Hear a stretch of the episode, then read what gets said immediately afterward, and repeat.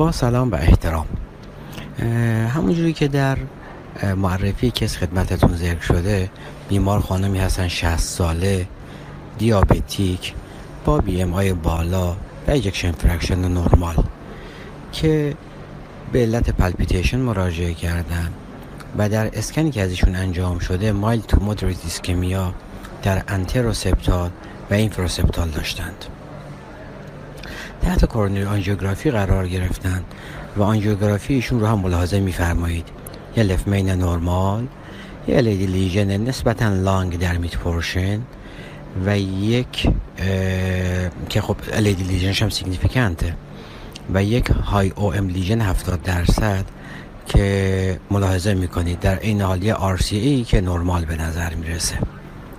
جمع‌بندی بیمار یه بیمار two vessel. که خب proximal LAD درگیر نیست و به نظر در setting CCS اگر این بیمار بخوایم به جهت استراتژی درمانیش مورد بحث قرار بدیم باید به دو نکته دقت بکنیم به نظر من.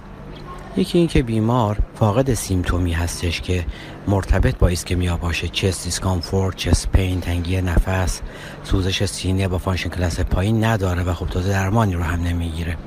بنابراین بیمار سود symptomatic ی نخواهد به جهت symptom ها سودی از revascularization نخواهد برد. به جهت survival ی هم باز بیمار ما بیماری است که آناتومیش آناتومی نیست که به جهت survival ی هم مداخله برای revascularization سودی به بیمار برسونه.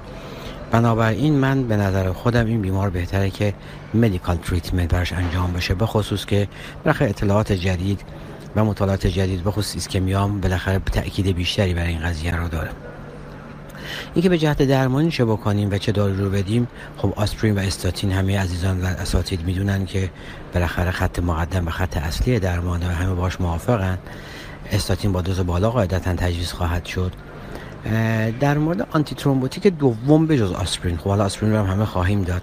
بیمار moderate risk ه بخاطر فردی است که CCS داره و در عین حال دیابت رو هم داره. diffuse disease نداره که در category های ریسک قرار بگیره.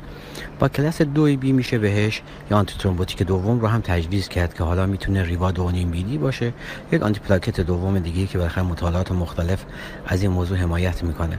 با توجه که کلاس دو B ه من شخصا در practice خودم این دست از بیماران معمولا بهشون تجویز نمی‌کنم. حالا مگر شرایط خیلی خاصی وجود داشته باشه؟ بنابراین توصیه من در این بیمار آسپرین، آتورواستاتین و follow-up بیمار و کنترل سایر risk factor های احتمالی است که حالا مد نظر دوستان هست و بالاخره هر کسی حسب شرایط بیمار تصمیم خواهد گرفت. سپاسگزارم.